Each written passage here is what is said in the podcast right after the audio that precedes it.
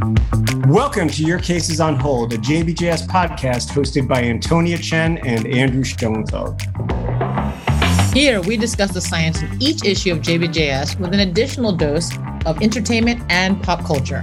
Take us with you in the gym, on the commute, or most certainly, whenever your case is on hold. Welcome back for another exciting episode of Your Case Is on Hold, episode number 36. We're here today for the June 21st, 2023 issue. I am Antonia Chen. I am a simple hip and knee surgeon, which is my go to line. And I'm deputy editor of Adult Reconstruction. And with me here, I have. I'm uh, Andrew Schoenfeld, deputy editor for methods at the Journal of Bone and Joint Surgery. Patience, if I have to wait a whole year, I'm going to tag you back. These opinions, as you can see, are clearly our own, do not reflect anyone else on the JBJS editorial board or anyone else in JBJS. This is brought to you by Clinical Classrooms. If you haven't checked it out, please do. Great information there. Don't take our word for information coming out of our mouths, but there's a lot more information that you can get from Clinical Classrooms. So without further ado, we'd like to jump into top of the pile. What's new in spine surgery? Helgesen et al. is permanently free, gives you a nice update on spine surgery. Ortho I Screwed Up by Perkel at all. It's permanently free. That's an intriguing title. Personal plug. Check it out because I confess a bad case in there, as do other people. So we have all screwed up. People don't always talking about screwing up. And I think for our mental health, we talked about this in the last episode. Mental health is important. Burnout happens, and we have to know that we are not alone in what we do. So go check that out. There Must Be a Better Way by Lieber et al. And now to our headlines. Take it away for us with the 10 year outcomes of second generation all inside meniscal repair in the setting of ACL reconstruction. This article is by Wright and colleagues. There's a commentary and it is free for 30 days. So uh, get into jbjs.org and check it out. This work uh, comes from Vanderbilt. This was a retrospective review of prospectively collected patients who underwent meniscal repair by a single surgeon using the all inside fast fix meniscal repair system from Smith and Nephew in conjunction with concurrent ACL reconstruction. So there were 81 meniscal repairs identified, uh, 59 medial and 22 lateral. They have 10 year follow up, which is really outstanding for 85% of the cohort. So the, the duration of follow up is outstanding. The percentage of patients that they are including uh, is outstanding. And um, they're looking at clinical outcomes, including the KOOS, the IKDC, and the Marx Activity Rating Scale scores. The long term follow up is really what's advantageous here because only in a setting like this, where there's stability of the practice and, and you have kind of a, a population that's going to keep coming back um, or come back at you know a long term follow up because of their relationship with the surgeon, can you get sort of these big picture? I've also I've off oftentimes wondered myself about you know what are that what what happens after the ACL reconstruction right is it like you know 20 years down the road they're just going to be getting joint replacements when I was in training and you're a bit younger than me but when you were in training too like you're not seeing people who have the current generation of ACL techniques. You're seeing people who maybe blew out their ACL and never had anything, never had a treatment. So, you know, what what uh, are the the advantages of the the current reconstructions outside of getting someone back to the soccer pitch or the basketball court? And and so at a minimum of, of 10 years 84 to 88 percent of the patients continue to have successful repair which is really outstanding. Medial mis- meniscal repairs uh, failures occurred significantly earlier. I think that's that's uh, expected and and um, that's so expected that it shows up on the OITE all the time this is level four evidence, of course. You know, I think it's like we've said before, when you've been at it this long, it looks like it's magic. Um, uh, there's, you know, a concern for an expertise bias and a cluster bias. This may not be translational to other practices, but certainly if we consider it an idealized outcome, the best possible outcome, we can really see what these types of surgical techniques and advancements can do for patients. I think that's really fantastic. And add more to that, Rarely do we get high praise from you. So this is the high five. Everyone go read that article. I praise all the time, throwing out high praise. Listen to the last episode. It was all high praise. Lots of high praises all around. All right, then. Well, I'm going to talk about a different topic. And there's praises here to be had for pain relief after total knee replace arthroplasty with intravenous and periarticular corticosteroid, a randomized controlled trial by Chan et al. And there's also a commentary of this. So as you can guess, I selected an article on total knee arthroplasty. Surprise. This is a is that a bingo? Check it off the bingo card. There we go. so this is the randomized double-blinded clinical trial of 178 patients who underwent primary unilateral uh, total knee arthroplasty from a hospital in Hong Kong. And as always, we commend prospective randomized controlled trials as they're very difficult to conduct and they're very time consuming. So we commend the authors on doing that. They were randomized one to one to one to one. So these were the four groups. So truly being a um, placebo controlled trial. So there's a placebo group. The other group got intravenous corticosteroids. The other group got so, so, so, the placebo group got four milliliters of intravenous saline. They did get an intraarticular injection, so it wasn't that these patients got nothing at all. So they had intravenous saline. So saline, as we know, is a true placebo, but they did get this uh, standard injection of uh, 40 milligrams of ropivacaine, of 0.75% ropivacaine, 0.5 milliliters of one to 200,000 of adrenaline, and 30 milligrams of ketorolac in 60 milliliters of saline. So the patients did get something in the placebo group, it just had no steroids in it.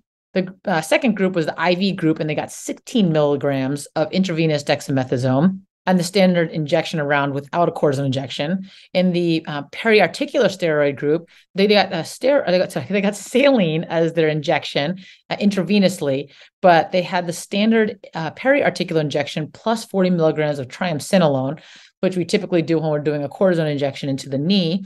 And then patients in the final group had the combination of the intravenous dexamethasone, which is 16 milligrams, and the standard in periarticular injection plus one milliliter of 40 milligrams of triamcinolone. So those are the four groups that you had there. And their sample size says that they wanted to see a difference of the mean pain score during maximal action flexion. They said it was 5.0. They said they need a sample size of 43 patients per group to detect a minimally clinical difference of 2.0 among the two treatment groups at 80% power at the 5% significance level.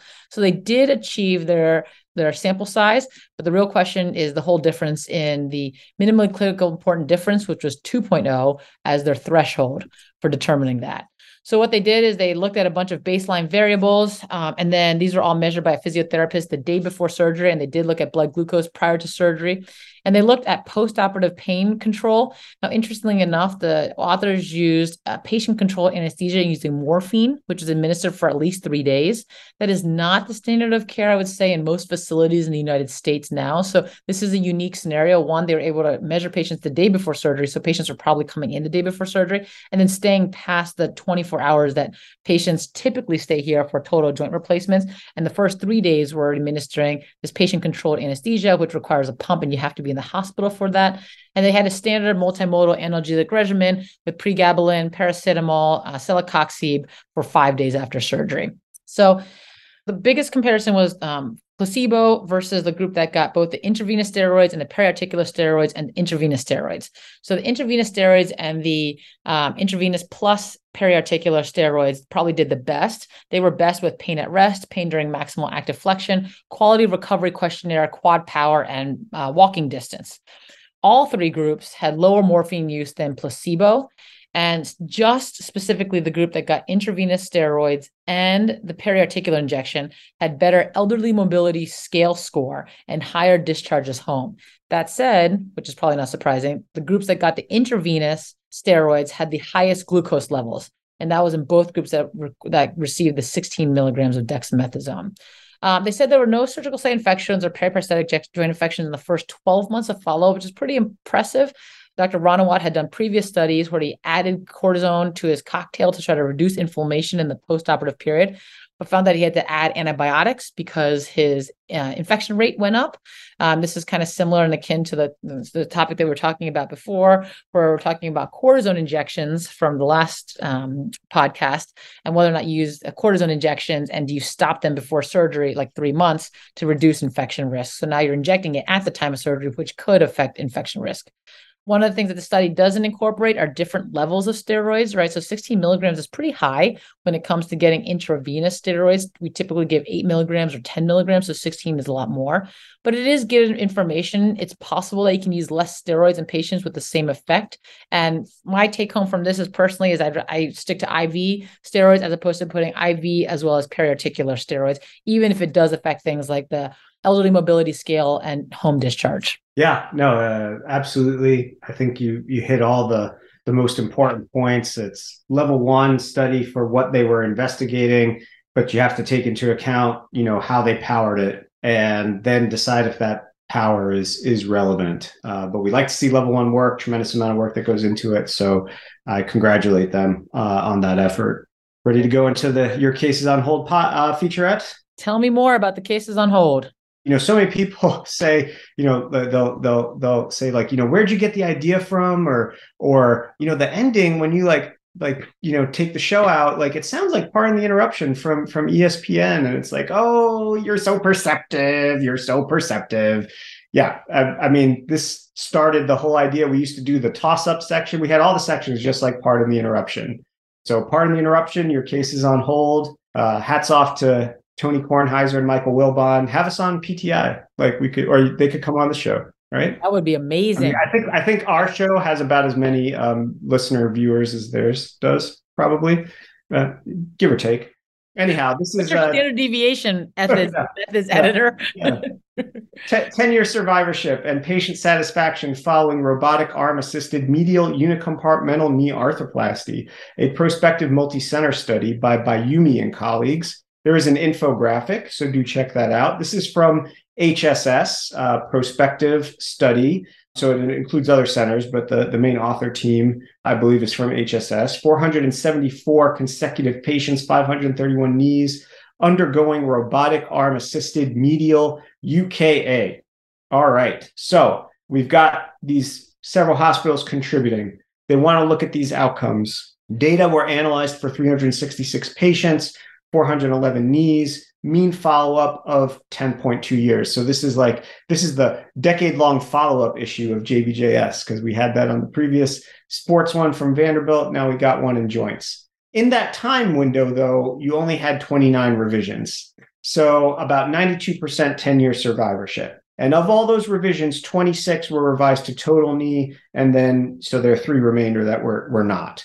Probably not surprising, unexplained pain and aseptic loosening were the most common reported modes of failure. And then of patients without revision, 91% were either satisfied or very satisfied with their overall knee function. They do a regression analysis. It showed a significantly higher risk of all cause revision with a hazard of 2.3 and conversion to total knee, also same hazard, 2.3, among female patients compared to males. But I think when you look at this, there are probably some issues with the sample there, and that speaks to the fact that the outcome of interest, there's only 29 individuals with the outcome of interest. So that's a pretty small population that may restrict some clinical variation. Both the confidence intervals are fairly wide, a fivefold difference between the lower and upper bound. And the lower bound on the conversion of TKA includes 1.0. So even with the p value that does show significance, that would be a questionable finding. My real, you know, sort of controversy here, and uh, as many may be aware from listening to prior episodes, uh, I do have an interest in uh, some of my research looks at CT navigation, robotics in spine surgery. We know the robot is expensive. It's a huge capital investment. We know uh, it uses uh, a, a, lot of um, disposables that has both an added cost to the surgery, and then there's also an environmental impact from that as well. Some things that we've talked about in previous episodes. So when I hear of the patients who did not have a revision, 91% were satisfied. Is is that really that good? Like, is that that good? Like 91%? Like so you know about 10% of patients were still dissatisfied even though they didn't have you know the outcome. And probably more importantly than that part more importantly than that is is it worth it with the robot when we're still talking about robotic surgery and the costs that go with it with that? Is it worth it for it to just be 91% satisfaction So that's a good question. If you look at total knee replacements, they're saying 20% are dissatisfied. Now, technically, in their survey, because it was a Likert scale, 4% were dissatisfied or very dissatisfied. So there were a group in there that were neutral as opposed to satisfied or dissatisfied. So 4% is not, you know, a lot, but it is a good question. You know, this is a single robotic system. This is a single procedure and a single implant. So that also adds more complexity to it because is it worth using this exact implant and will you get those results? So I guess the real question is if you compared it to another group, you know, if the manual instrument said, okay, it only had 80% satisfaction and use a robotic and you get 91% satisfaction, then that 10 percentage points could make a difference, but that's to each surgeon, right? And each outcome in the variable the hands you're in. I would also say too that this is a very specific group of individuals. This these surgeons had annual case volumes ranging from 54 to 81 cases. So these are surgeons who are doing a lot of partial knee replacements. Is 91% a good enough number? It's a great question. If they were doing it manually and you were getting the exact same amount, then maybe that's a telling sign that maybe it's not necessarily the way to go. But I think the problem is uh, to find a surgeon group that's willing to randomize um, manual versus non-manual is small because most people stick adamantly to the style that they do something because they like how it works or they like the outcomes they get in their hands. Yeah, I, I think that it's a good point you raise, and, and another cautionary point because it's these are the best of the best. These are the people who have the highest volume for this. So if you're not doing high volume, it you might not even be at the 91% satisfaction rate and on top of interesting those who respond might actually be happier right? It, it could also bias the other direction as well too. But you know the response rate can make a difference. So there is a selection bias as well too. And you know just because a patient satisfaction is such a nuanced term right? Maybe they're satisfied because they got free parking on the way into the hospital so they're satisfied with it you know or they're satisfied because they can walk 10 feet and someone's dissatisfied because they can't run the marathon that they wish they could run. So that's of functional assessments would also be really helpful to really encompass this entire project and to show 10 year follow up, including functional assessments. There's so much that goes into satisfaction, including pre op expectations. What was the whole reason? Pain relief, residual pain. Did they have a complication? Can they walk as far or do as much as they wanted to? Do they think that, you know, the what pain they experienced with the surgery and the rehabilitation afterward was worth it after the fact? so much goes into to making a decision for that that you know just saying satisfied dissatisfied or very dissatisfied. I mean there's so many fundamental underlying etiologies behind that it's hard to unpack or even know. And on top of it too unexplained pain that's also a difficult one to unpack right? So you know revision rate is obviously something that we look at as a finite time point but we also know that same thing too is that we don't necessarily know that's a problem. So unexplained pain is a difficult one as well too so we won't put that case on hold because 10 year follow up is a great thing. So we encourage all of our listeners and all of our authors who are listening to this to continue following up your patients. The longer follow up we have, the more detail we can get from things. So that's really important to do as well. Let's finish things up things with the honorable mentions. So honorable mentions include long-term radiographic and pulmonary function outcomes after dual growing rod treatments for severe early onset scoliosis by Wang et al. There's a commentary and an infographic. The study shows that dual growing rods are effective in treating severe early onset scoliosis in the long term. They allow for longitudinal growth of the spine, and the correction of the spinal deformity can provide conditions that make improving pulmonary functions possible in patients with early sorry, severe early onset scoliosis. So, you know, this is a change from my own residency where I didn't have this option. So, this is really nice to see that these dual growing rods really actually help out our patients, especially with their pulmonary function accuracy evaluation of a novel spinal robotic system for autonomous laminectomy in the thoracic and lumbar vertebrae, a cadaveric study. This is by Lee et al. The accuracy of a robotic systems, and we talked about robotics in this session with partial knee replacements. This is looking at robotics in spine. This is specifically a cadaveric study where they had 40 vertebrae from four cadavers, where seven thoracic and three lumbar vertebrae were randomly selected in each cadaver. And it does support the use for the use of a robot in the laminectomy of thoracolumbar vertebrae. And so there is demonstrated accuracy in the robotic system in this cadaver system. Obviously, next steps would be to see this in the human setting. And then finally, the long term risk of knee arthroplasty in patients with arthroscopically verified focal cartilage lesion, a linkage study with the Norwegian Arthroplasty Register, 1999 to 2022, uh, by Birkenes et al. And there's also a visual summary for this. Now, talking about long term follow up, 20 year cumulative risk of knee arthroplasty after a focal cartilage lesion in the knee was 19%. Deep lesions, higher age at the time of cartilage surgery, high BMI at the time of follow up, ACI, and greater than one cartilage lesion were associated with a higher risk of knee arthroplasty. Otherwise, at 20 years, only a 19% rate of nodal knee arthroplasty after focal cartilage lesion is pretty good. I would take that to the bank. Thank you much for so much for joining us, and we look forward to seeing you next time.